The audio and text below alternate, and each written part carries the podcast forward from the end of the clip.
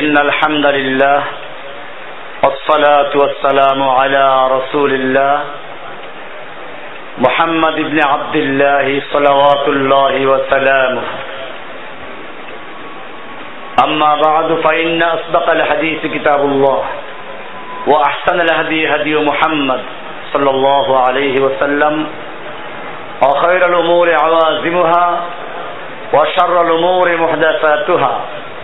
وكل محدثة بدعة وكل بدعة ضلالة وكل ضلالة في النار আল্লাহ সুবহানাহু ওয়া তাআলার মহান দরবারে শুকরিয়া জ্ঞাপন করছি যিনি আমাদেরকে জুমার সালাতের পরে ফেকহ জাকাতের উপরে গুরুত্বপূর্ণ আলোচনা করার জন্য এবং শোনার জন্য বসার তৌফিক এনায়েত করেছেন এজন্য বলি আলহামদুলিল্লাহ জাকাত ইসলামের একটি গুরুত্বপূর্ণ বিষয়। ইসলামের পঞ্চ বেনার তৃতীয় বেনা। সালাতের সঙ্গে জাকাতকে পবিত্র কোরআনে প্রায় বিরাশি বার উল্লেখ করা হয়েছে।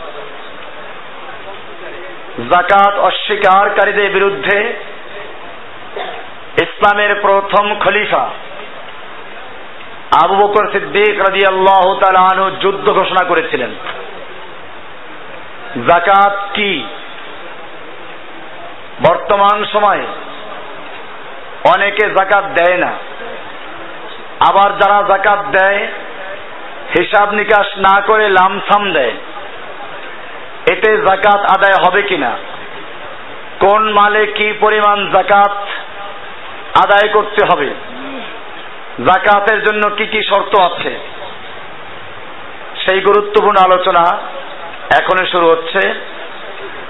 প্রথমে আমরা জেনে নেব জাকাত শব্দের অর্থ কি। যাদের কাছে এই বা বইটা আছে, যারা সংগ্রহ করেছেন, তারা খুলে নিতে পারেন।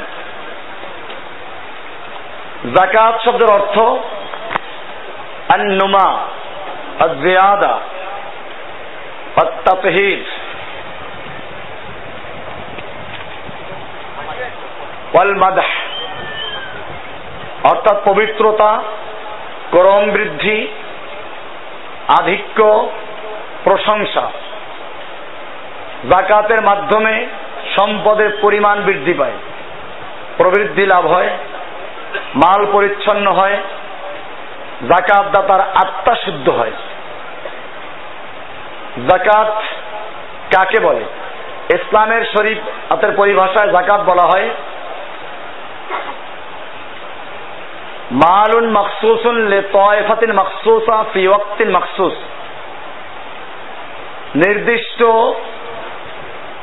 সময়ে, নির্দিষ্ট মালের মধ্যে, নির্দিষ্ট লোকের জন্য ধনীদের মালের মধ্যে নির্দিষ্ট অংশ। অর্থাৎ নির্দিষ্ট মাল বলতে নেশাব পরিমাণ মাল। নির্দিষ্ট সময় বলতে চন্দ্রমাস হিসেবে এক বছর পূর্ণ হলে।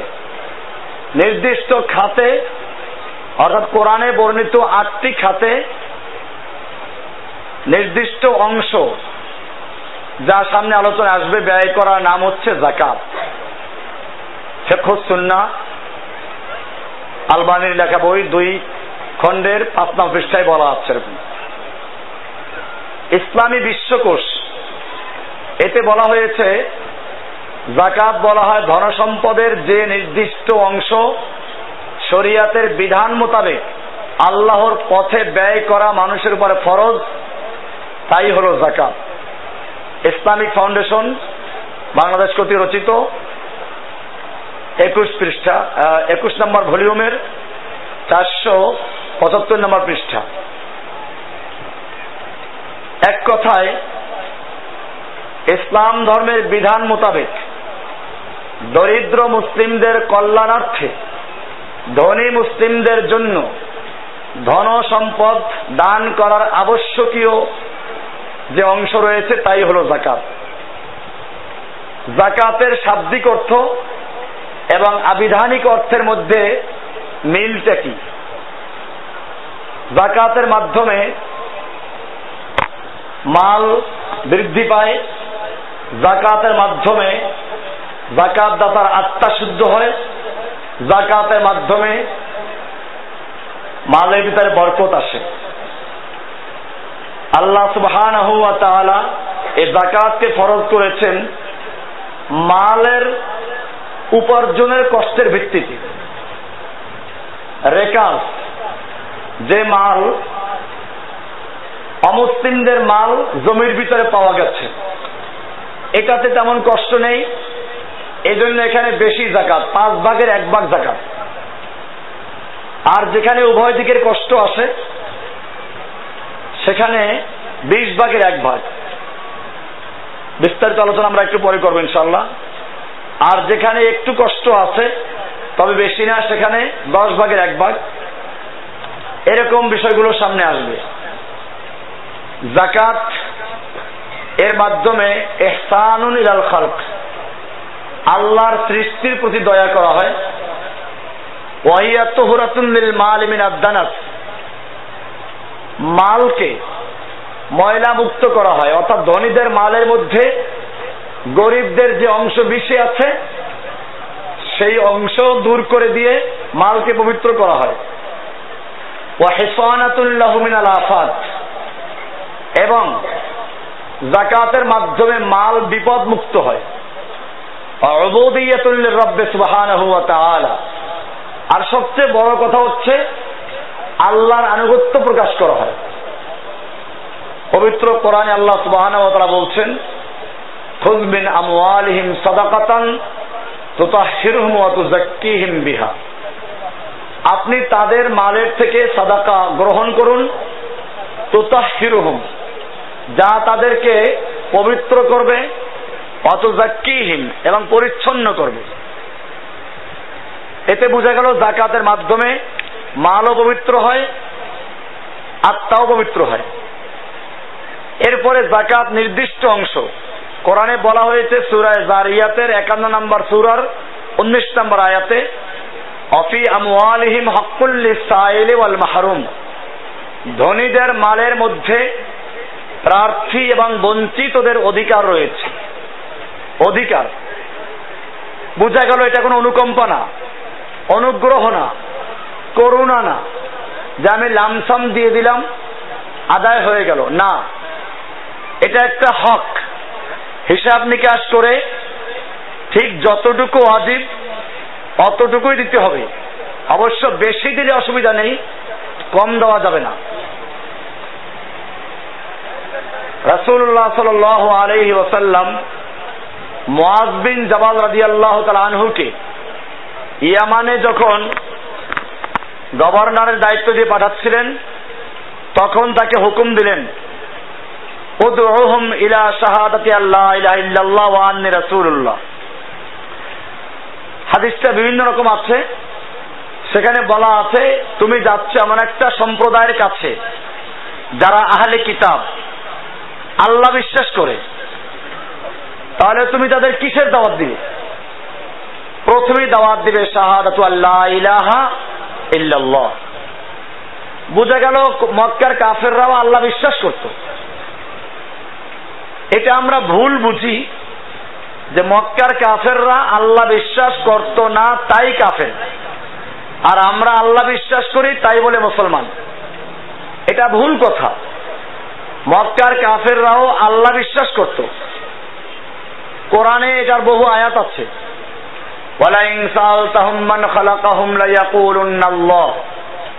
হে নবী, আপনি যদি ওই মক্কার আবু জাহার আবুল আহাবদেরকে, কুফফারদেরকে জিজ্ঞেস করেন, মান খালাকাহুম, কে ওদের সৃষ্টি করেছে? তারা বলবে, আল্লাহ সৃষ্টি করেছেন। তাহলে সৃষ্টিকর্তা যে আল্লাহ তাআলা এটা আমরা যেমন বিশ্বাস করি, মক্কার আবু জাহালরা বিশ্বাস করত। এমনি ভাবে। বর্তমান যুগেরও এহুদি খ্রিস্টানরা আল্লাহ বিশ্বাস করে গন্ডগোলটা কোন জায়গায়? সেটা এই হাদিস থেকে পরিষ্কার হয়ে যাচ্ছে। আল্লাহ রসুল সাল্লাহ সাল্লাম মোয়াজবিন জামালকে বললেন, তুমি সর্বপ্রথম গিয়ে তাদেরকে দাওয়াত দিবে শাহাদত আল্লাহ ইলাহা ইল্লাল্লাহ। এক আল্লাহ ছাড়া আর কোন ইলাহ নেই, এ কথার সাক্ষী দেওয়ার দিকে আহ্বান করব ও আন্নি রাসুল্লাহ এবং আমি যে আল্লাহর রাসুল, এ কথার সাক্ষী দেওয়ার জন্য তাদেরকে আহ্বান করব। ফাইন হুম আতাউল আলিক যদি তারা এটা মেনে নেয় ফা আলিম হুম তাহলে তুমি তাদেরকে জানিয়ে দাও আন্নাল্লাহ ইফতারাদ আলাইহিম খামসা সালাওয়াতিন ফি কুল্লি ইয়াউমিন ওয়া লাইলাতিন। আল্লাহ তাআলা প্রতিদিন এবং রাতে মিলিয়ে পাঁচ ওয়াক্ত সালাত ফরজ করে দিয়েছেন। এখানে শব্দটা লক্ষণীয় বিষয়। ফাইন হুম আতাউল জালিক যদি তারা তোমার তাওহিদের দাওয়াত মেনে নেয়, তাহলে তাদের উপরে ফরজ সালাত। তাহলে যদি তাওহিদ মেনে না নেয়, তাদের জন্য সালাত ফরজ না। এটাই আমরা বলি। অনেক ক্ষেত্রে ফেকি মাসাইল নিয়ে আমাদের সঙ্গে বিভিন্ন দ্বন্দ্ব আছে। আমরা আপনাদেরকে বলি না, ওই দিনে ঝগড়া করার দরকার নেই। কারণ আগে দাওয়াত দিবেন তাও তাওহিদের দাওয়াত। একজন লোক, একটা মেয়ে লোক রাস্তা থেকে ধরে আনলো, বিয়ে করে নাই। মহিলাকে গোসল করালো, উজু করালো, বোরকা পরালো। এবারে কোরআন শিক্ষা দিচ্ছে, কঠোর সরিয়া মেনে চলছে। অথচ কি করে নাই? বিয়ে করে নাই। এই কঠোর সরিয়া মানার কোনো ফায়দা নেই। আগে তাকে দাওয়াত দিতে হবে কিসের? এই হাদিস তার প্রমাণ। আল্লাহ রসুল সাল্লাহ সাল্লাম মহাজ বিন জাবালকে বলছেন প্রথম গিয়ে তুমি দাওয়াত দেবে শাহাদাত আল্লাহ ইলাহা ইল্লাল্লাহ। এটা যদি মেনে নেয় ফাইন হুম আতাউল দালিকা যদি তারা তোমার এই আহ্বান মেনে নেয় ফাআলিম হুম তবে তাদেরকে জানিয়ে দাও, আন্নাল্লাহ কদ ইফতারাদ আলাইহিম খামসা সালাওয়াতিন ফি কুল্লি ইয়াউমিন ওয়া লাইলা।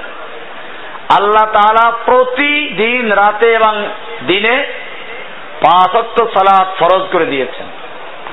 ফাইন হুম আতাউল দালিক। যদি তারা এটাও মেনে নেয় আলিম হুম এবারে তাদেরকে জানিয়ে দাও ইফতারাদ আলাইহিম সাদাকাতান আল্লাহ তাআলা তাদের মালের মধ্যে সাদাকা ফরজ করে দিয়েছেন। তো খাজমিন আগনিয়াইহিম। যা নেওয়া হবে মুসলমানদের ধনীদের থেকে। অসুরাদ্দু আলা ফোকারাইহিম। এবং তাদেরই ফকিরদের উপরে ব্যয় করা হবে। বুঝা গেল জাকাত আল্লাহ রসুল সাল্লাহ সাল্লাম নিজে নেওয়ার জন্য ফরজ করেন নাই।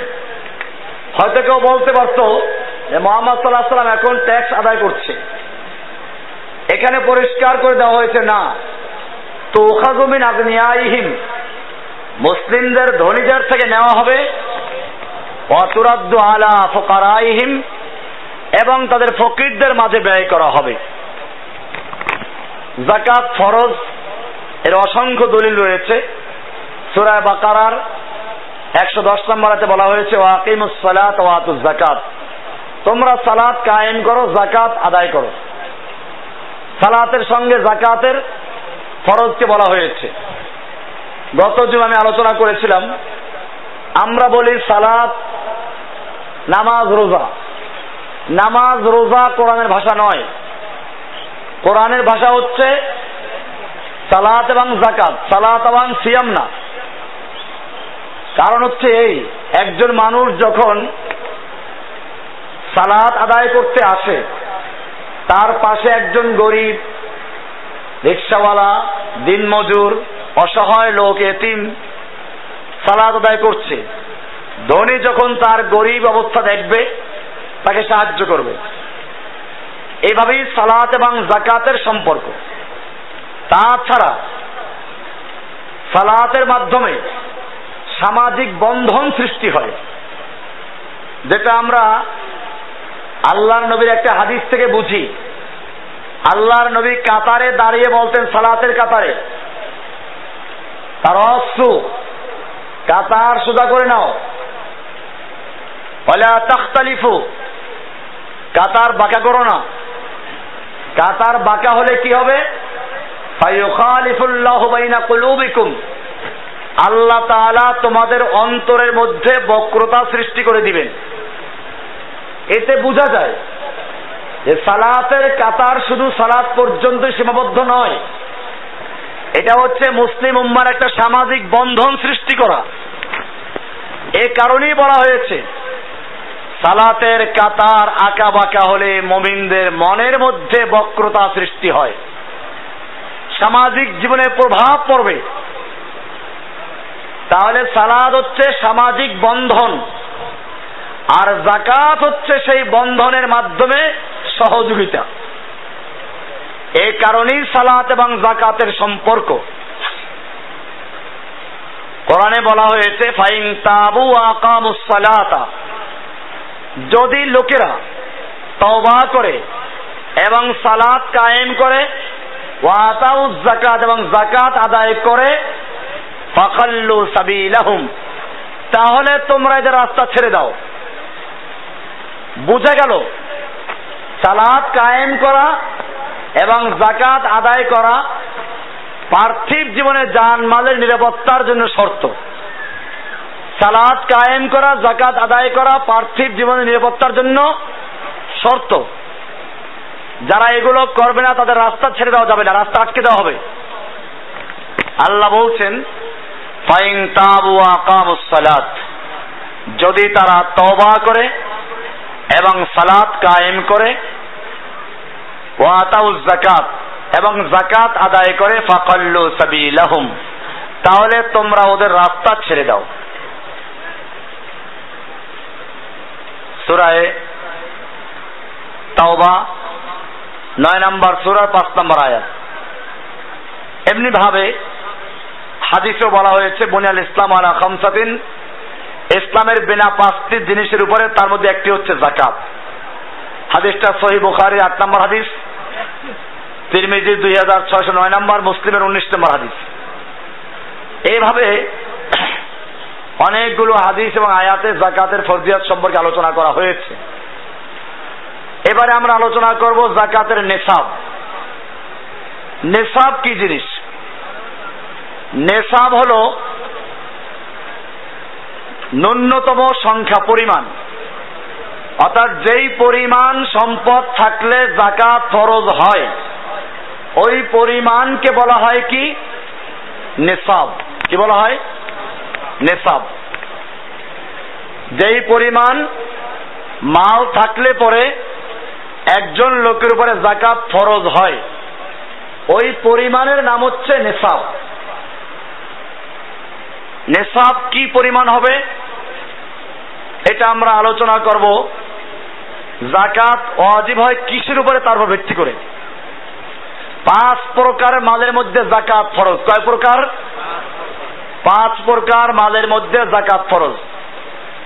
এক নম্বর হচ্ছে স্বর্ণ রৌপ্য বর্তমান প্রচলিত মুদ্রা, অলংকার, এরকম শেয়ার, সিকিউরিটি, এসব টাকা পয়সা, এগুলি এক প্রকার অন্তর্ভুক্ত। দ্বিতীয় প্রকার হচ্ছে ব্যবসায়িক ও বাণিজ্যিক পণ্য, শিল্প ও কোম্পানির উপর জাকাত, তৃতীয় হচ্ছে শস্য ও ফলমূলের জাকাত, চতুর্থ হচ্ছে গবাদি পশুর উপর জাকাত, পঞ্চম হচ্ছে খামারে উৎপাদিত সম্পদ উপর জাকাত। এই পাঁচ প্রকার মালের মধ্যে জাকাত ফরজ। আমরা এবারে আলোচনা করছি জাকাত ফরজ হওয়ার জন্য শর্ত কি? প্রথম শর্ত হচ্ছে মুসলিম হওয়া। অমুসলিমের উপরে জাকাত ফরজ না। ওই যে বললাম, বিয়া করে নাই সরিয়া মেনে ঘর সংসার করার কোনো অর্থ নেই। এরকম ভাবে শরিয়াতের যে কোনো আমলের জন্য মুসলিম হওয়া শর্ত। প্রথম শর্ত ইসলাম, মুসলিম হওয়া। সুতরাং কোন কাফের উপরে জাকাত ফরজ হবে না। যেটা আমরা আগের হাদিস থেকেও জানলাম, আল্লাহ রসুল মহাজকে বললেন যে তুমি ওদেরকে প্রথমে দাওয়াত দাও লাইল্লাহ দাওয়াত, এটা মেনে নিলে তারপরে জানিয়ে দাও যে তাদের উপরে ফরজ, পাঁচ সালাদ ফরজ জাকাত দ্বিতীয় শর্ত হচ্ছে মুক্ত এবং স্বাধীন মানুষ হওয়া আল হরিয়ত স্বাধীন হওয়া। সুতরাং কোনো কৃত দাস, অধীনস্থ গোলাম এর উপরে জাকাত ফরজ হবে না, কারণ তার মাল তো মালিকের মাল। তিন নম্বর শর্ত হচ্ছে, মালিকের নেশাব হওয়া। মাল থাকলেই জাকাত হবে না নেশাব পরিমাণ মাল থাকতে হবে। নেশাবের পরিমাণ আমরা একটু পরে আলোচনা, এক একটা, এক এক নেশাব একটু পরে আলোচনা আসবে ইনশাল্লাহ চার নম্বর শর্ত হচ্ছে নেশাব পরিমাণ মালের মালিক হলেই জাকাত ফরজ হবে না, যতক্ষণ পর্যন্ত ওই নেশাব পরিমাণ মাল তার কাছে এক বছর পরিমাণ স্থায়ী না থাকবে। মনে করুন, স্বর্ণের নেশাব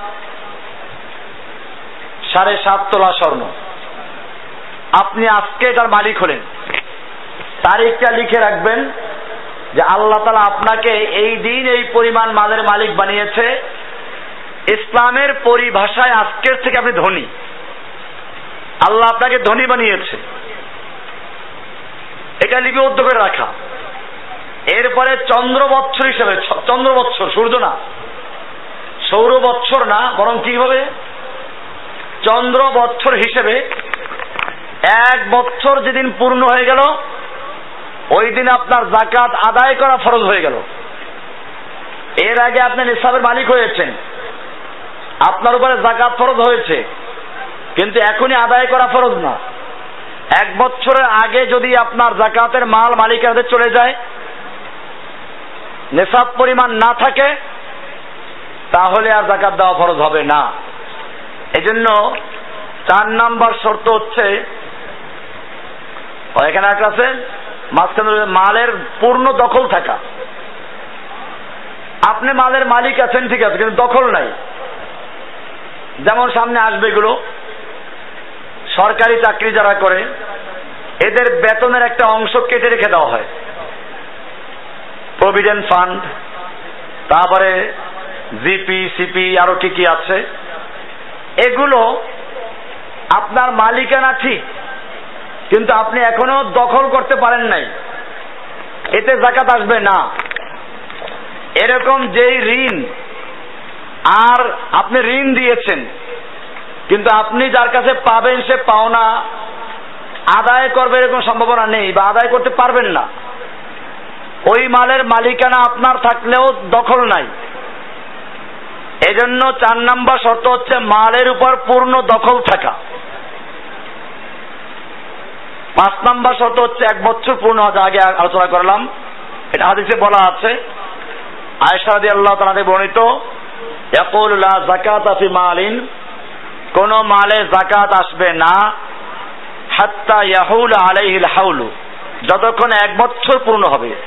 অবশ্যই এই মাল বলতে এই স্বর্ণরৌপ্য এবং এই জাতীয় যেগুলো টাকা পয়সা, এই জাতীয় বিষয়। ফসলের জাকাতের মাত্রা ভিন্ন আসবে। পাঁচ নাম্বার শর্ত ছিল বছর পূর্ণ হওয়া। এখানে লিখে দিয়েছি যে চন্দ্র বছর হতে হবে। আপনারা পড়ে নেবেন। ছয় নাম্বার শর্ত হচ্ছে, সম্পদের প্রকৃত বৃদ্ধি বা অনুমতি, অনুমিত বৃদ্ধি। এটা একটা ইসলামের পরিভাষা আসলে। ইসলাম জাকাত ফরজ করে কোন মালের উপরে? যে মাল বৃদ্ধি পায়, যে মাল বৃদ্ধি পায়। এখন বৃদ্ধি পাওয়া দুই রকম হতে পারে। একটা হলো বাস্তবিক বৃদ্ধি পায়, যেমন গরু, ছাগল, এগুলো বাচ্চা দেয়। বৃদ্ধি পায়। ব্যবসায়ের মাল, ব্যবসা করলে মাল বাস্তবিক বাড়ে। আর একটা হচ্ছে স্বর্ণ আপনি ঘরে রেখে দিলেন, বিক্রি করলেন না। তো শরীয়তের পরিভাষায় এটাও বাড়ে। কারণ এটাকে ব্যবসায় লাগালেই বাড়ত। আপনি লাগান নাই বিদায় বসে আছে। এটার জন্য হুকমান, অনুমিত বৃদ্ধি পেল। তো এটা একটা পরিভাষা ইসলামের যে যে সমস্ত মাল বৃদ্ধি পায় বা পাওয়ার যোগ্যতা আছে, ওই মালের মধ্যে জাকাত আসবে। আর যেই মাল এরকম না, তার মধ্যে জাকাত আসবে না। সাত নম্বর শর্ত হচ্ছে আনিল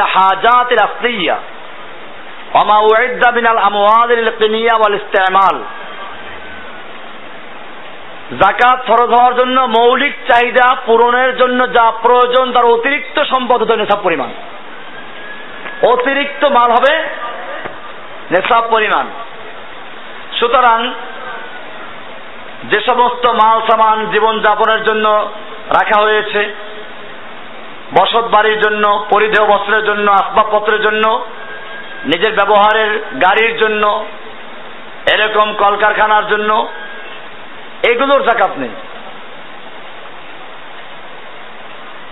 এরপরে একটা বিষয় আছে, নাবালেক শিশু এবং পাগলের উপরে জাকাত আসবে কিনা। এই ব্যাপারে ওলামাদের দুই রকম মত আছে। বিস্তারিত দেখে নেবেন। আমরা এটা আপনাদের পড়ার জন্য ছেড়ে দিলাম। কারণ দুই রকম মতই আছে। একটা মত আছে, নাবালেক শিশুর উপর জাকাত ফরজ না। দলিল দেওয়া আছে হাদিস তাদের পক্ষে। আল্লাহ রসুল সাল্লাম বলছেন, তিন প্রকারের মানুষের থেকে কলম তুলে রাখা হয়েছে। কয় প্রকার? হাদিসটা দেখেন দেওয়া আছে, এগারো নম্বর পৃষ্ঠায়। আনিন নায়েম হাত্তা ইস্তাই ঘুমান্ত ব্যক্তি যতক্ষণ পর্যন্ত সজাগ না হবে, সে যা করবে, এজন্য সে গুণাগার হবে না, বা তার উপরে কোনো শরীয়ত বর্তাবে না। এজন্য ঘুমন্ত অবস্থায় স্বপ্নে খাইল। বা স্বপ্নে দোষ হলো, এতে রোজা ভাঙবে না। কি জন্য? যেহেতু যতক্ষণ পর্যন্ত সে ঘুমে আছে, অতক্ষণ পর্যন্ত সে শরিয়াতের আইনের আওতা মুক্ত।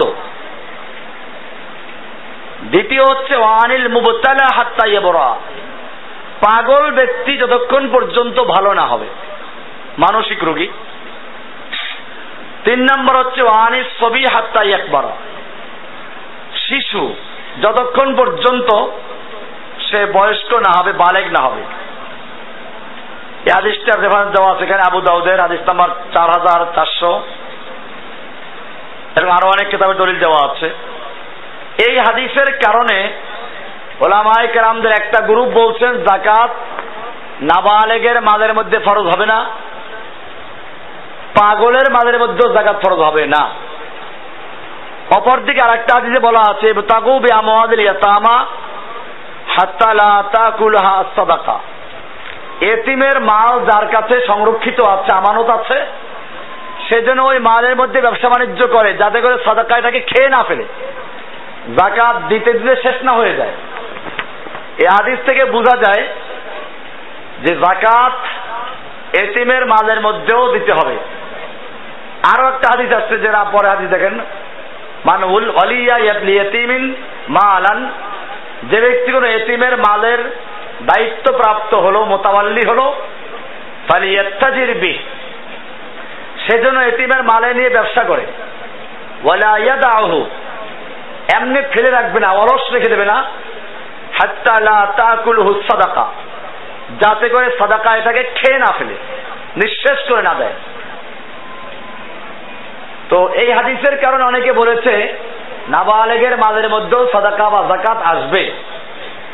কিন্তু হাদিসটা দুর্বল। এ কারণে যারা বলেছেন নাবালেগের মালের মধ্যে জাকাত আসবে না, তাদের মতটাই বেশি শক্তিশালী। এরপরেও সতর্কতার জন্য জাকাত দিয়ে দেওয়া হয়, সেটা ভালো। এবারে আমরা আলোচনা করব কোন মালে কি পরিমাণ জাকাত ফরজ? স্বর্ণ, রৌপ্য, টাকা, পয়সা, এগুলোর মধ্যে জাকাত ফরজ হবে চল্লিশ ভাগের এক ভাগ। কি পরিমাণ হলে?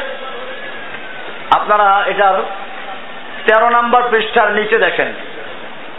লেখা আছে স্বর্ণের নেশাব। জাকাতের জন্য বিবেচ্য সর্বনিম্ন স্বর্ণ স্বর্ণ মুদ্রা হচ্ছে বিশ মিসকাল। বিশ মিসকাল। বা বিশ দিনার। অর্থাৎ বিশটা স্বর্ণ মুদ্রা হইলে তারপর জাকাত ফরজ। আর একটা মিসকালের পরিমাণ হচ্ছে চার দশমিক পঁচিশ গ্রাম। তাহলে বিশ মিসকালে হবে পঁচাশি গ্রাম খাঁটি স্বর্ণ, পঁচাশি গ্রাম। সাড়ে সাত তোলা আমরা আগে হিসেবে বলতাম, এখন বর্তমান গ্রাম দিয়ে হিসেব করা হয়, তাতে আছে পঁচাশি গ্রাম খাঁটি স্বর্ণ। যা আমরা বলি সাড়ে সাত তোলা বা সাড়ে সাত ভরি। এই পরিমাণ স্বর্ণের উপরে জাকাত আসবে। রূপা যদি হয়, তাহলে দুইশো দেড়হাম বা দুইশো রৌপ্য মুদ্রা। একটা রৌপ্য মুদ্রার পরিমাণ হচ্ছে দুই দশমিক নয়শো পঁচাত্তর গ্রাম। তাহলে দুইশো দেড়হামের পরিমাণ আসতেছে পাঁচশত পঁচানব্বই গ্রাম। সতর্কতার জন্য আমরা বলি ছয়শো গ্রাম রূপার পরিমাণ হলে তার উপর জাকাত ফরজ। মিশ্র ধাতব, স্বর্ণের সঙ্গে খাদ মিলানো থাকে বা স্বর্ণ দিয়ে অন্য কিছু মিলিয়ে তারপরে করা হয়। এক্ষেত্রে পরিমাণ যেটা বেশি হবে, সেটা ধর্তব্য হবে। মনে করুন স্বর্ণ আছে পঞ্চান্ন পার্সেন্ট আর তামা আছে পঁয়তাল্লিশ পার্সেন্ট তাহলে এটাকে স্বর্ণের অলঙ্কার ধরা হবে। আর যদি তামা হয় পঁয়তাল্লিশ ভাগ আর স্বর্ণ হয় তামা হয় পঞ্চান্ন ভাগ, স্বর্ণ হয় পঁয়তাল্লিশ ভাগ, তাহলে তামা ধরতে হবে জায়গাতে আসবে না এটাতে। অলঙ্কারের ক্ষেত্রে এটা আমরা দেখব। অলঙ্কার ব্যবহৃত যে অলঙ্কার তাতে জাকাত আসবে কিনা, এটাও একটা বিতর্কিত আলা এখানে দুটো হাদিস দেওয়া আছে, দেখবেন আপনারা। সেখানে বলা আছে, উম্মে সালামা থেকে বর্ণিত। তিনি বলেন কুংতু আলবেস আউদা খান মিন জাহাবিন উম্মে সালাম বলতেন যে, আমি স্বর্ণের কিছু আংটি নুপুর পরিধান করেছিলাম, স্বর্ণের নুপুর পরিধান করেছিলাম। আউদাহ ফাকুল তু রাসুল আল্লাহ কানজুন হুয়া। আমি আল্লাহ রসুলের কাছে জিজ্ঞেস করলাম, এটা কি কানজ? কোরআনে বলা আছে, এক নিজুন জাহাব আল ফেদ্দা যারা স্বর্ণরূপ জমা করে জাকাত দেয় না, তাদের এই স্বর্ণরূপ গরম করে কেয়ামতের মাঠে তাদেরকে তাপ দেওয়া হবে। তো এটা কি সেই অন্তর্ভুক্ত হবে? আল্লাহ রসুল সাল্লাহ সাল্লাম বলছেন মা বালাগান তুয়াদ্দিয়া জাকাতুহু ফাজুক্কিয়া ফালাইসাবে কানজিন। জাকাত পরিমাণ যে মাল আছে, এটার যদি জাকাত দেওয়া হয়, তাহলে আর কানজ হবে না, অর্থাৎ সঞ্চিত স্বর্ণ যা গরম করে শাস্তি দেওয়া হবে, তার মধ্যে পড়বে না। এ হাদিসটা আছে আবু দাউদের এক হাজার পাঁচশো ছেষট্টি নম্বর হাদিস। আর এক হাদিসে বলা আছে, পরে হাদিসটা আবহাওয়া থেকে আল্লাহ রসুল সাল্লাহ সাল্লাম বলছেন মামিন সাহেবের জাহাবিন ওয়ালা ফিদ্দা, লা ইউআদ্দি মিন হাক্কাহা ইল্লা ইযা কানা ইয়াউমুল কিয়ামাতে, সুফিহাত লাহু সাফাইহা বলা আছে যে যে কেহ স্বর্ণ এবং রৌপ্যের মালিক, অথচ তার হক আদায় করে না, কেয়ামতের মাঠে এগুলোকে উত্তপ্ত করা হবে জাহান্নামের আগুন দিয়ে। এরপরে তার পিঠে এবং পাশদেশে তা দিয়ে দাগ দেওয়া হবে ছাকা দেওয়া হবে। সহি মুসলিমের দুই হাজার সাত, তিনশো সাতত্রিশ নম্বর হাদিস। কাজে এখানে বোঝা যায় যে ব্যবহারের স্বর্ণ আর ব্যবহার ছাড়া স্বর্ণ সবটার উপরে জায়গা ফরজ হবে। বিস্তারিত আলোচনা সামনে দেওয়া আছে, ওখান থেকে আমরা দেখে নিব। নগদ টাকা। ও ব্যবসায়ের পণ্যের হিসাব কেমনে হবে, নেশাব কেমনে হবে? এখানে আমাদের দেশে যে ফতুয়াটা দেওয়া হয়, সেটা হচ্ছে স্বর্ণ এবং রৌপ্যের মধ্যে। বাজারে যেটার দাম কম, ওইটার নেশাবের সঙ্গে মিলাইবেন। যেমন বর্তমানে, রূপার দাম অনেক কম, স্বর্ণের দাম অনেক বেশি। সাড়ে বাউন্ন ভরি রূপার যে দাম হবে, সেটা হিসাব করলে একজন লোকের জাকাত আসে। ধরেন একজন লোক মাত্র তিরিশ হাজার টাকা দামের মালিক। এখন রূপার নেশাব হিসাব করলে সে জাকাতের মালিক হবে। কিন্তু যদি স্বর্ণের মূল্য ধরি, তাহলে জাকাত ফরজ হবে না। কারণ সাড়ে সাত ভরি স্বর্ণের দাম অনেক বেশি। এক্ষেত্রে হানাফি মাঝহাবের ফতুয়া এবং এদেশে যেটা প্রচলিত, এবং আরবদের মধ্যেও অনেক আলেমদের ফতুয়া হচ্ছে, এক্ষেত্রে বাজারে স্বর্ণ এবং রূপার মধ্যে যেটার দাম কম, ওইটার দাম হিসাব করতে হবে। তাহলে যেহেতু রূপার দাম কম, রূপার দাম হিসাব করলে জাকাত ফরজ হয়, স্বর্ণের দাম হিসাব করে জাকাত ফরজ হয় না।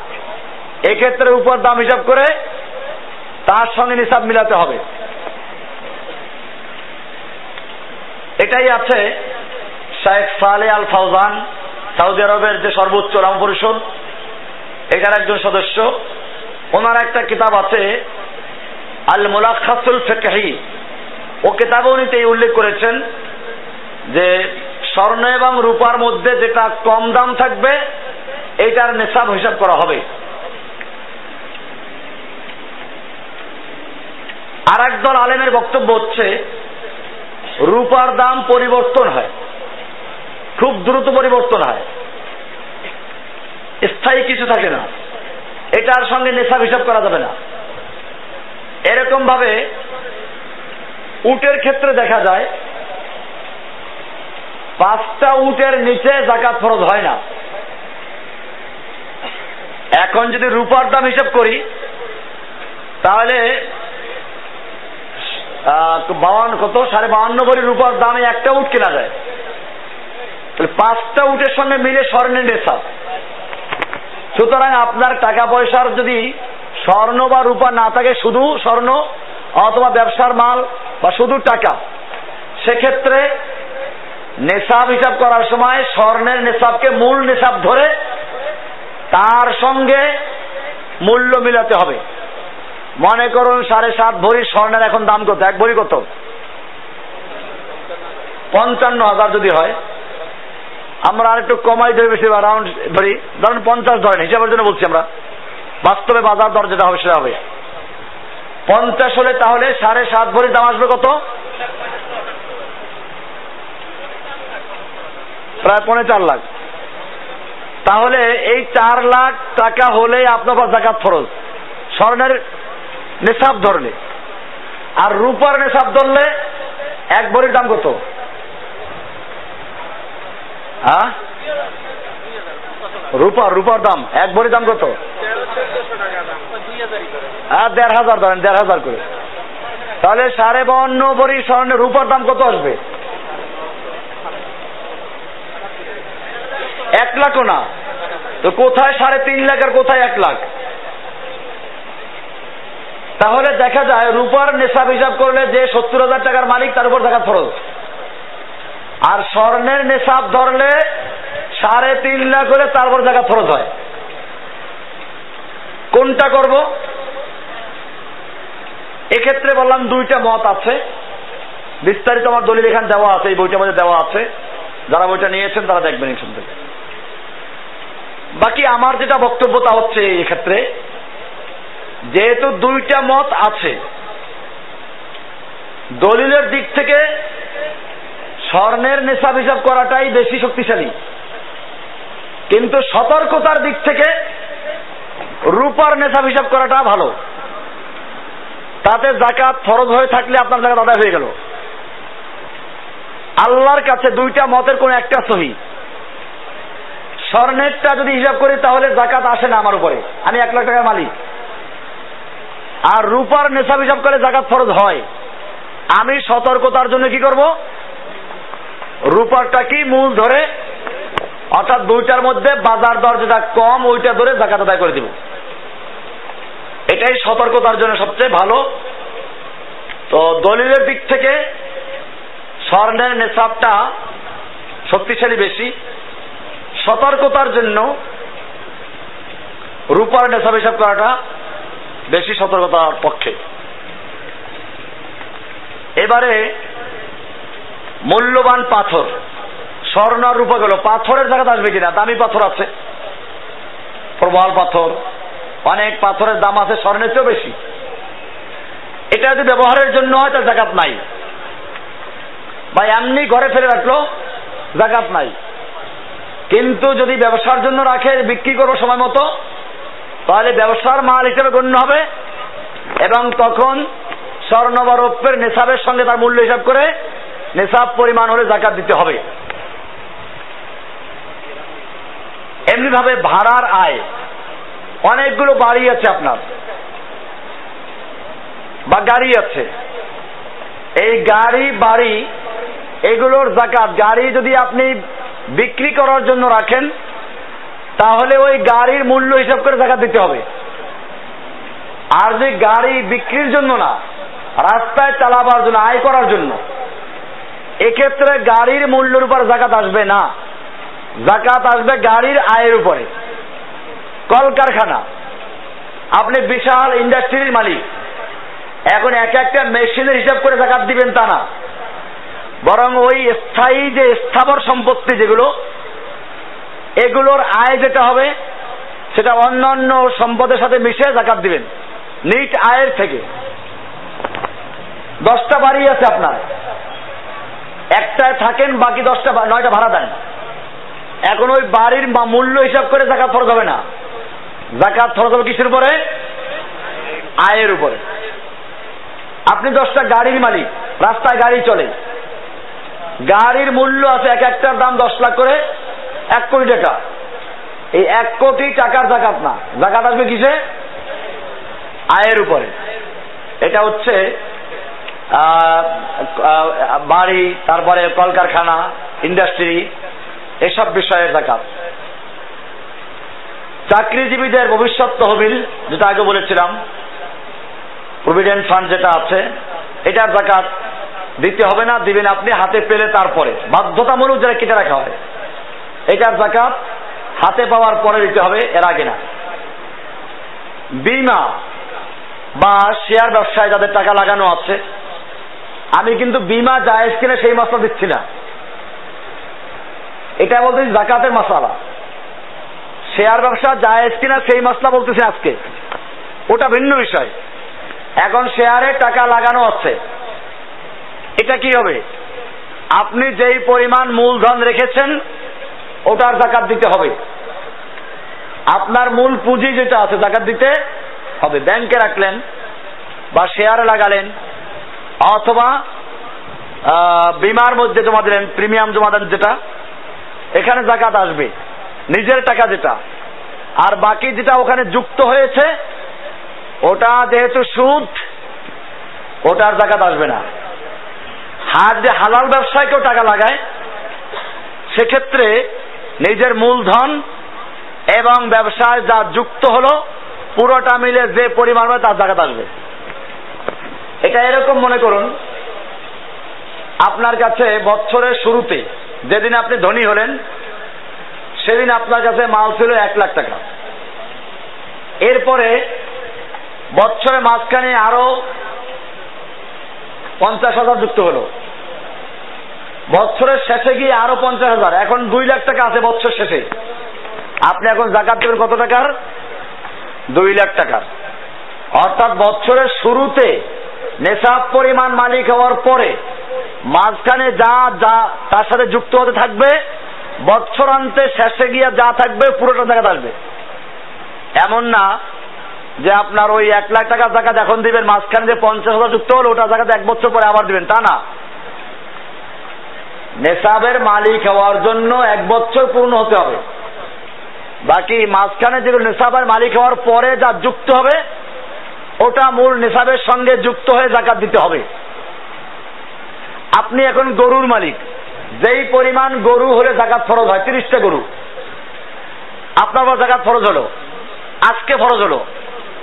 বছরের মাঝখানে এই দশটা গরুতে দশটা বাচ্চা হলো। এখন গরু হলো চল্লিশটা। তো তাহলে কি করবেন? ওই চল্লিশটা গরুর জাকাত দিবেন। অনেকে আছে, ভুল বুঝে। নেশাব পরিমাণ হলো, ওই পরিমাণ বাদ দিয়ে অতিরিক্ত যা হবে তার জাকাত দিবে। মনে করুন, এক লাখ টাকা তার জাকাত আছে। বা নেশাবের মালিক হলে ধরেন সত্তর হাজার টাকায়। এখন বাকি সে হিসাব করে সত্তর হাজার বাদ দিয়ে অতিরিক্ত যেটা তার জাকাত দিব। না, এটা না। নেশাবের মালিক হওয়ার পরে আপনার মূল যে সম্পত্তি তার উপর জাকাত ফরজ হবে। তো এটা হলো আরেকটা বিষয়। এরপরে অবৈধভাবে পাওয়া বা হারাম উপার্জনে জাকাত নাই। মনে করুন, অবৈধ উপার্জন কয়েক রকম হয়। একটা হচ্ছে মানুষের জন্য ক্ষতিকর, যেমন মৃত্যু জন্তুর গোস্ত বা পচা গোস্ত বিক্রি করে পয়সা উপার্জন করল। হোটেলওয়ালা অনেক সময় করে, কুকুর জবাই করে মানুষকে খাওয়ায়।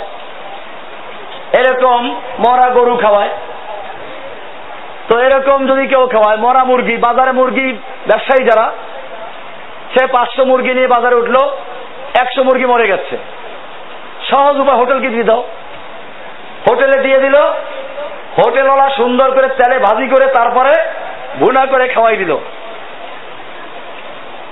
এই চিকেন গ্রিল যারা খান, এটা কি মরা মুরগি খান নাকি তা বলা উপায় নাই।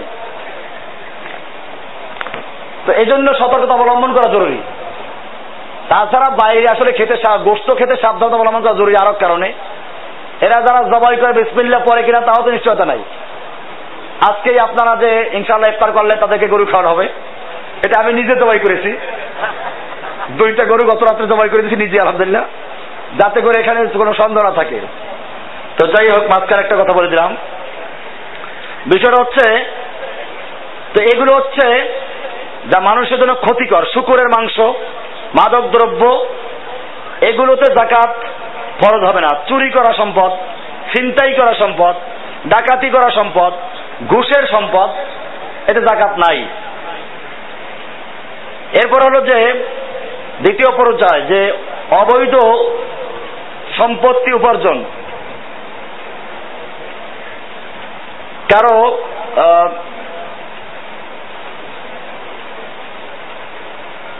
জোর করে সম্পত্তি দখল করা হলো, এই জোর করে দখল করা সম্পত্তির জাকাত নাই। এরকম ভাবে নিষিদ্ধ বা অবৈধ কাজ সম্পাদনের বিনিময়ে প্রাপ্ত অর্থ। খারাপ কোনো কাজ করে দিল, এই কারণে তাকে টাকা দেওয়া হলো। প্রতিটা বৃত্তির কারণে টাকা দিল, এই টাকার জাকাত নাই। এরকম ভাবে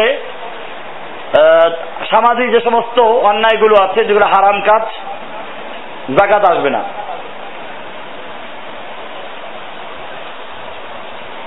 এবারে আমরা আলোচনা করব ঋণ।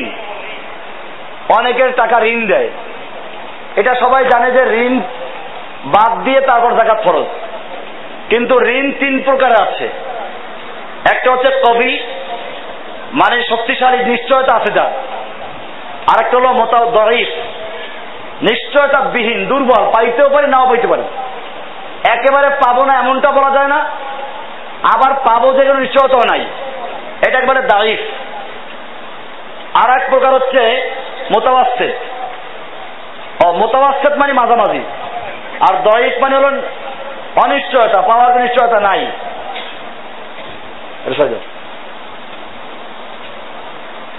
তো এই তিন প্রকারের মধ্যে প্রথম প্রকার, আপনি যে টাকা দিলেন একজনকে, এটা হচ্ছে যে ঋণ দিল, অর্থাৎ পাওনাদারের কথা বলছি আমি, পাওনাদার, আপনি কার কাছে টাকা পাবেন, এই টাকার জাকাত দিতে হবে কিনা সে আলোচনা হচ্ছে। তো সেটা বললাম যে যারা পাওয়ার সম্ভাবনা বেশি, তারা জাকাত দিবে। যেখানে পাওয়া, না পাওয়া নিশ্চয়তা নাই, সেক্ষেত্রে দেখব কোনটার দিকে একটু প্রবল বেশি আছে। সেক্ষেত্রে যেটা প্রবল, সেটার দিকে হতো দেওয়া হবে।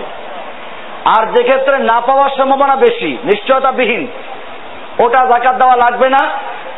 হাতে পেলে পরে যেই বছর পাইলেন, ওই বছর জাকাত দিতে হবে। অবশ্য এখানে অনেকের মত আছে এরকম, যেই ক বছর মাঝখানে চলে গেছে, তারও জাকাত দেওয়া লাগবে। কিন্তু এক্ষেত্রে বিষয়টা আমার কাছে কেমন মনে হচ্ছে, মনে করুন আপনি, একজনের কাছে এক লাখ টাকা পাবেন। সে ওই টাকাটা দিল বিশ বছর পরে, পঞ্চাশ বছর পরে। এখন যদি বিগত দিনের জাকাত আপনি দেওয়া শুরু করেন, তাহলে ওই পঞ্চাশ হাজার বা এক লাখ টাকা দিয়ে তারপরে আরও ধার করে দিতে হবে। এই জন্য মত দুইটাই আছে। যে যে সমস্ত পাওনা টাকা পাওয়ার সম্ভাবনা নাই, এগুলো পাওয়া গেলে পিছনে যেই কয় বছর চলে গেছে তার জাকাত দিতে হবে, এটা একটা মত। আর একটা মত হচ্ছে যে না, যেই বছর পাইলে ওই বছর জাকাত দিতে হবে। আমার কাছে দ্বিতীয় মতটা গ্রহণযোগ্য বেশি, কেন তার কারণটা বলে দিলাম। এবারে আপনি নিজে ঋণী এতক্ষণ ছিল পাওনা।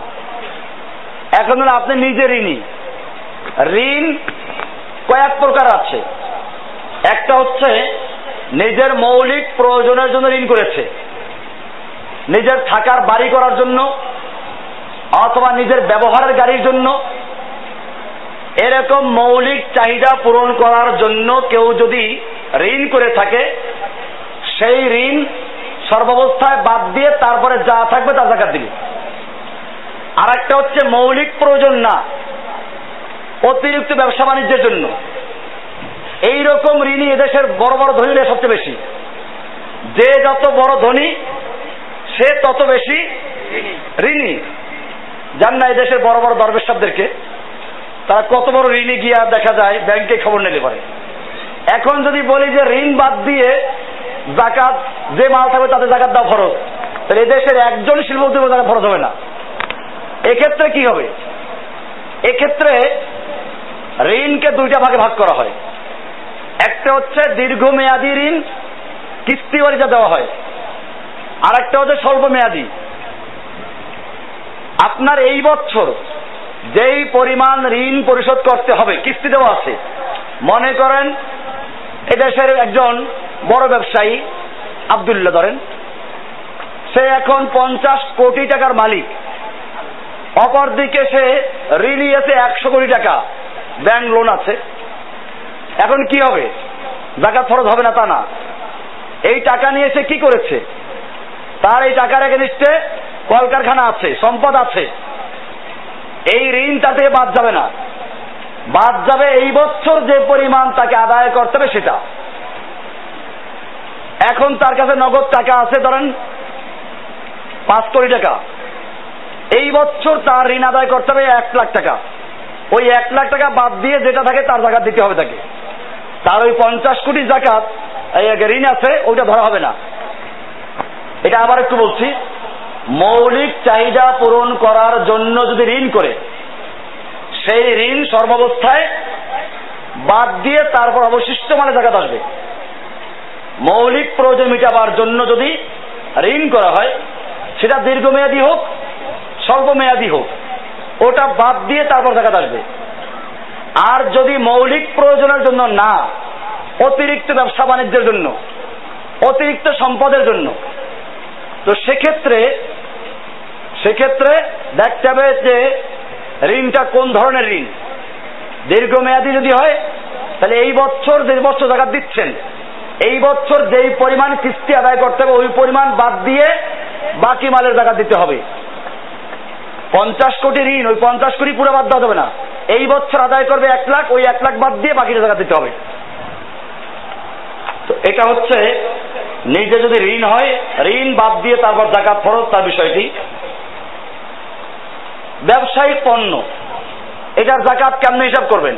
বা স্বর্ণের মধ্যে মশলা আসে? বিক্রয় মূল্য একটা, ক্রয় মূল্য আর একটা স্বর্ণ কিনতে গেলে মূল্য বেশি, বিক্রয় করতে গেলে মূল্য কম।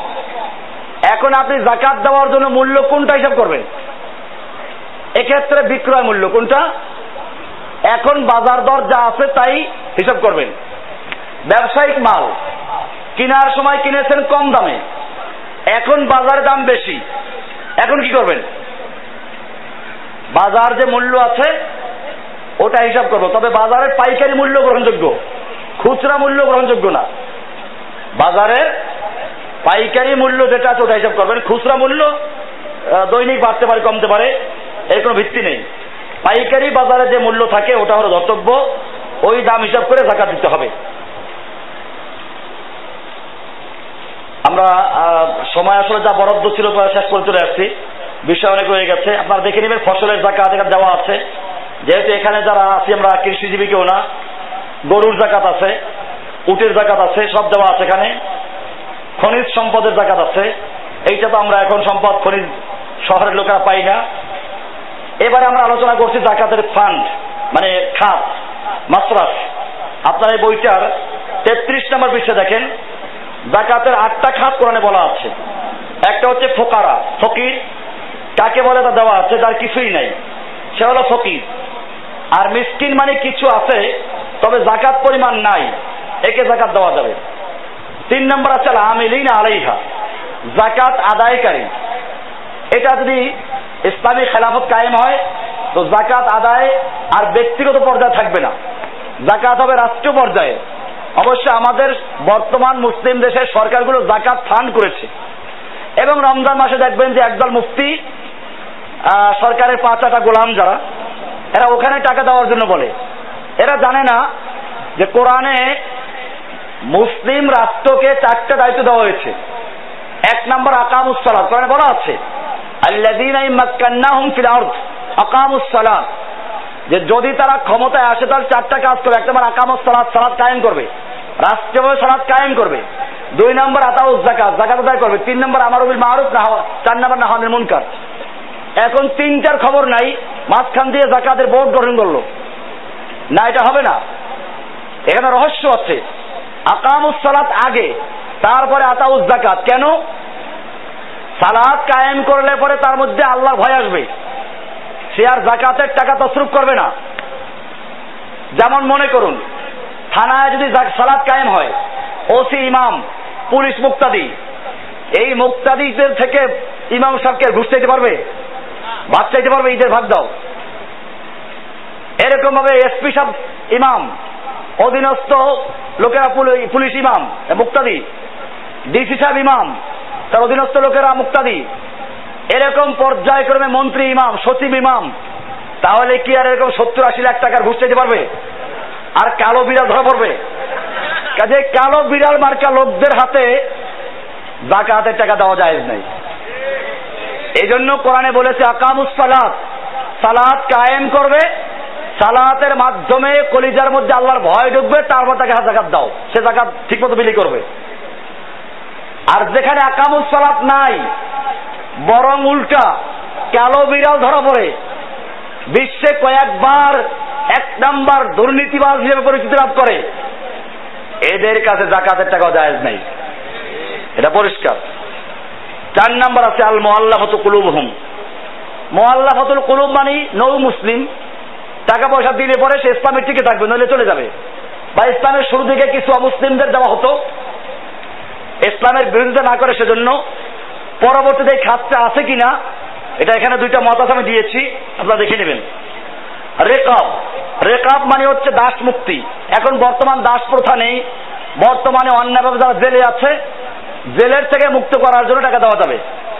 এরকম ভাবে যুদ্ধবন্দী যারা আছে, মুসলিম যুদ্ধবন্দী, এরাই দাস মুক্তির মধ্যে পড়বে। ছয় নাম্বার গারিমিন ঋণগ্রস্ত ব্যক্তি। ঋণগ্রস্ত ব্যক্তিকে জাকাত দেওয়ার তিনটা শর্ত আমি রেখে দিয়েছি এখানে। চারটে শর্ত। ঋণ করল কেন? ন্যায়সঙ্গত কারণে ঋণ করে তাকে জাকাত দেওয়া যাবে, ঋণ পরিশোধ করার জন্য। আর ঋণ করছে কি জন্য? ঋণ করছে জুয়া খেলার জন্য। ঋণ করেছে কি করার জন্য? মদের দোকান দেওয়ার জন্য। ঋণ করেছে হারাম কাজ করার জন্য।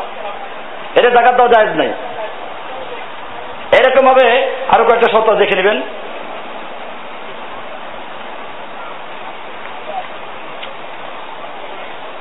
সাত নাম্বার অফি সাবিরিল্লাহ আল্লাহর রাস্তায়। আল্লাহর রাস্তায় বলতে কয়েক রকমের লোক আছে। এমনি সরাসরি আল্লাহর রাস্তায় বলতে যারা আল্লাহর রাস্তায় মুজাহিদ, জিহাদ করে, তাদের জাকাত দেওয়া যাবে। এটা হলো সরাসরি কথা। হাদিসে এই ব্যাখ্যাই দেওয়া আছে। কারণ আটটা খাতা সেখানে সাত নাম্বার আছে, অফি সাবিরিল্লাহি আল্লাহর রাস্তায় বলতে যারা আল্লাহর রাস্তায় যুদ্ধ করে তাদেরকে বোঝানো হয়েছে। যুদ্ধ করতে অস্ত্র লাগে। যুদ্ধ করতে নিজেদের পোশাক লাগে। যুদ্ধ করতে গেলে খাওয়া দাওয়া লাগে। যুদ্ধ করতে গেলে পরিবারের ব্যবস্থা করা লাগে। বন্দী হলে তাদের দেখাশোনা করা লাগে। আহত হলে চিকিৎসা করা লাগে। টাকা দরকার আছে না? টাকা দরকার আছে। আমাদের এই বার্মা যারা জেহাদ করে এখন, আপনারা দেখেছেন কয়েকদিন আগে সেখানে একটা হামলা হয়েছে। আলহামদুলিল্লাহ মুসলিমরা এখন যুদ্ধ করতে শিখেছে সেখানে। আগে খালি মার খেতে, এখন মার দেওয়া শুরু করেছে। বার্মা, আলহামদুলিল্লাহ, বার্মার প্রত্যেকটা মানুষের কাছে আমার লেকচার আছে। তারা আমার লেকচার শুনে। এখন শুনে শুনে তারা জেহাদ শিখেছে। আলহামদুলিল্লাহ, তারা এখন জেহাদের ময়দানে ভূমিকা রাখছে। কয়েকদিন আগে হামলা করে তারা অনেকগুলো ক্ষতি করেছে কুফারদের তো এখন তারা আমাদের সাথে যোগাযোগ করে মাঝে মধ্যে। তো টাকা পয়সা চায়, অস্ত্র দরকার। এক একটা একে সাতচল্লিশের দাম হচ্ছে কত? তিন লাখ টাকা। একটা মেশিন গানের দাম পনেরো লাখ টাকা। এরকম তারা টাকা হিসাব দিয়েছে আমাকে। তো এগুলো আমাদের দরকার। আমি এটা ওপেন বলি। আপনাদের আরও কিছু জানতে চান, এখানে আরও লোক আছে। আমি ভয় তো আল্লাহ কি করি খাওয়া রসি দেখি। আর বারমায় যারা যুদ্ধ করে, বারমায় যুদ্ধের বড় কমান্ডার আজকে হাজির আছে। যারা কয়েকজন কুফাদেরকে মেরেছে এবং গনিমতের মাল একটা আমাকে দিয়েছে। ছুরি। এই গনিমতের ছুরি দিয়েই কালকে গরু করেছি। এটা গোপন কিছু নাই। পরিষ্কার বিষয়। দামি ছুরি মাসা আল্লাহ গরু জবাই করে আরও কিছু জবাই করা যাবে। তো যাই হোক, এগুলো দরকার আছে। আল্লাহ যে আটটা খাত বলে আমাদের সাত নাম্বার খাতে তাই উল্লেখ করে দিয়েছেন। এটা মানুষ ভুলে গেছে। তাজা করতে হবে। বিস্তারিত লেখা আছে। এরকম ভাবে আজকে যারা আল্লাহর রাস্তায় এই দিনই শিক্ষায় যারা রত আছে এরা আল্লাহর রাস্তায় আবদ্ধ আছে। কোরআনে বলা আছে দেখেন একটা আয়াত দেওয়া আছে, এখানে সুরা বাকারা দুশো তিয়াত্তর নম্বর আয়াত। লিল ফুকারা ইল্লাযীনা উহসিরু ফি সাবিলিল্লাহি লা ইয়াস্তাতিউনা দারবান ফিল আরদি ইয়াহসাবুহুমুল জাহিলু আগনিয়া মিনাত তাআফফুফ। তারিফুহুম বিসীমাহুম লা ইয়াসআলুনা নাস ইলহাফা। যে ওই সমস্ত ফকিরদের জন্য যারা আল্লাহর রাস্তায় আবদ্ধ হয়ে আছে, আল্লাহর রাস্তায় আবদ্ধ হয়ে আছে কারা? মুজাহিদিনরা, জেহাদ করতে গিয়ে আল্লাহর আবদ্ধ হয়ে আছে। দিনই এলেম শিক্ষা করতে গিয়ে আবদ্ধ হয়ে আছে। শিক্ষা দিতে গিয়ে আবদ্ধ হয়ে আছে। দারবান ফিল যারা জমিনে গিয়ে নিজে কামাই করতে পারছে না। ইয়াহসাবুহুমুল জাহিল আগনিয়া মিনাত তাআফফুফ। যাদেরকে ধনী লোকেরা তাদের এই কারণে তারা পবিত্র থাকে কারণ তাদেরকে মনে করে যারা ধনী। তারিফুহুম বিসীমাহুম। তুমি তাদের আলামত দেখে চিনবে, চেহারা দেখলে চিনতে পারবে। হাফা তারা মানুষের কাছে যাচনা করে না। এই লোকগুলোকে এক কথায় গরিব ভদ্রলোক। এই গরিব ভদ্রলোক যারা আল্লাহ রাস্তায় আবদ্ধ হয়ে আছে, এদেরকে দান করো। খুঁজে খুঁজে দাও এদেরকে। এটা আল্লাহ বলেছেন। তো এটা আমরা খেয়াল করব। আমাদের বিশেষ করে মাদ্রাসা ছেলেদেরকেও আমরা জাকাতের টাকা দিয়ে, যারা ফ্রি পড়ে জাকাতের টাকা দিয়ে খাওয়ানোর টাকা দিই। ভর্তি বিষয়ের টাকা দিই। আমাদের এখানে অনেকগুলো এতিম আছে। অনেকগুলো বিভিন্ন জায়গার লোক আছে। তো এদেরকে দেখাশোনা করা, লালন পালন করা, এটা আমাদের দায়িত্ব। তো সেক্ষেত্রে আপনারা জাকাত একটা অংশ এখানে দিতে পারেন। এই আয়াত অনুযায়ী। আট নম্বর হচ্ছে ইবনে সাবিল, পথচারী মুসাফির। দেশে ধনী ঢাকা এসে গরিব অভাবে পড়ে গেছে। এখন তাকে বাড়ি যাওয়া পর্যন্ত যে টাকা দরকার টাকা দেওয়া যাবে। এ হলো ইবনে সাবিল, মুসাফির। মুসাফির ব্যক্তি যে সফরে আসলো, এই আমাদের বাইরে আসছে অনেক দূর দরাজ থেকে আসছে। এই এক ভাই কালকে এখান থেকে টাকা চুরি হয়ে গেছে। কইজন আছে না এখানে? মানি ব্যাগটা চুরি হয়ে গেছে।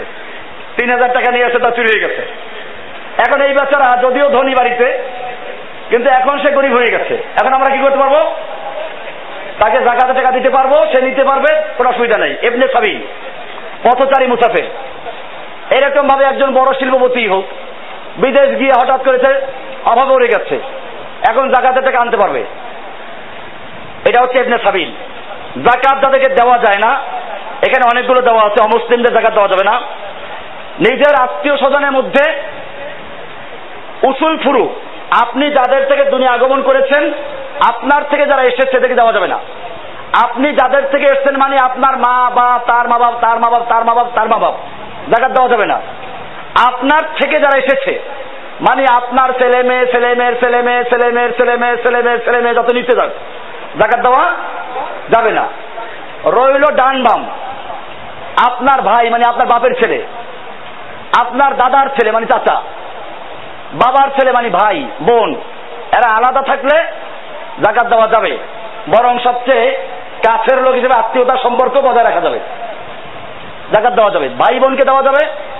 চাচা দেওয়া যাবে। চাচাতো ভাই, চাচাতো বোন, খেলাতো ভাই, খেলাতো বোন, মামাতো ভাই, মামাতো বোন এই জাকাত দেওয়া যাবে। দেওয়া যাবে না। বাপ, মা, মায়ের বাপ, বাপের বাপ, এদিক দেওয়া যাবে না। আর কি বললাম? ছেলে মেয়ে ছেলে মেয়ে দেওয়া যাবে না। স্বামী স্ত্রী। স্বামী স্ত্রীকে জাকাত দিতে পারবে না। কারণ স্ত্রীর খরচ দেওয়া তার দায়িত্বে। স্ত্রী স্বামীকে পারবে কিনা, সেক্ষেত্রে আমাদের দুইটা মত আছে। একটা হাদিস আছে, আবদুল্লাহ বিন মাসুদের স্ত্রী আল্লাহ নবীকে জিজ্ঞেস করলেন আল্লাহ রসুল তাকে দিতে পারো? এই হাদিস থেকে কেউ কেউ বলছেন যে স্ত্রী স্বামীকে দিতে পারবে, কিন্তু স্বামী স্ত্রীকে নয়। কিন্তু ওটাও আসলে বিশেষ বিশেষ ক্ষেত্রে যখন স্বামী একেবারে অসহায়, সেই ক্ষেত্রে আম উসুল না এটা। তো আমরা আরও যে জাকাতের বিষয়গুলো আছে দেখে নেব ইনশাল্লাহ আমাদের এটা আলোচনার সময় শেষ। আমরা বাকি মাত্র দেখে নেব অনেক বড় বিষয় এটা জাকাতের লুঙ্গি নিয়ে আলোচনা আছে ভিতরে। লুঙ্গি শাড়ি দেওয়ার জন্য জাকাত খরচ করা হয় নাই। জাকাত একটা পরিকল্পিত বিষয়। দারিদ্রতা বিমোচনের জন্য বড় জিনিস। তো ইনশাআল্লাহ সেটা নিয়ে আমরা আসরের পরে সুযোগ হলে আবার প্রশ্নোত্তর পর্বে আলোচনা করব। আমি এখানে শেষ করছি, যেহেতু পরে আলোচক আছেন, আরও আলোচক গুরুত্ব না আসতেছেন।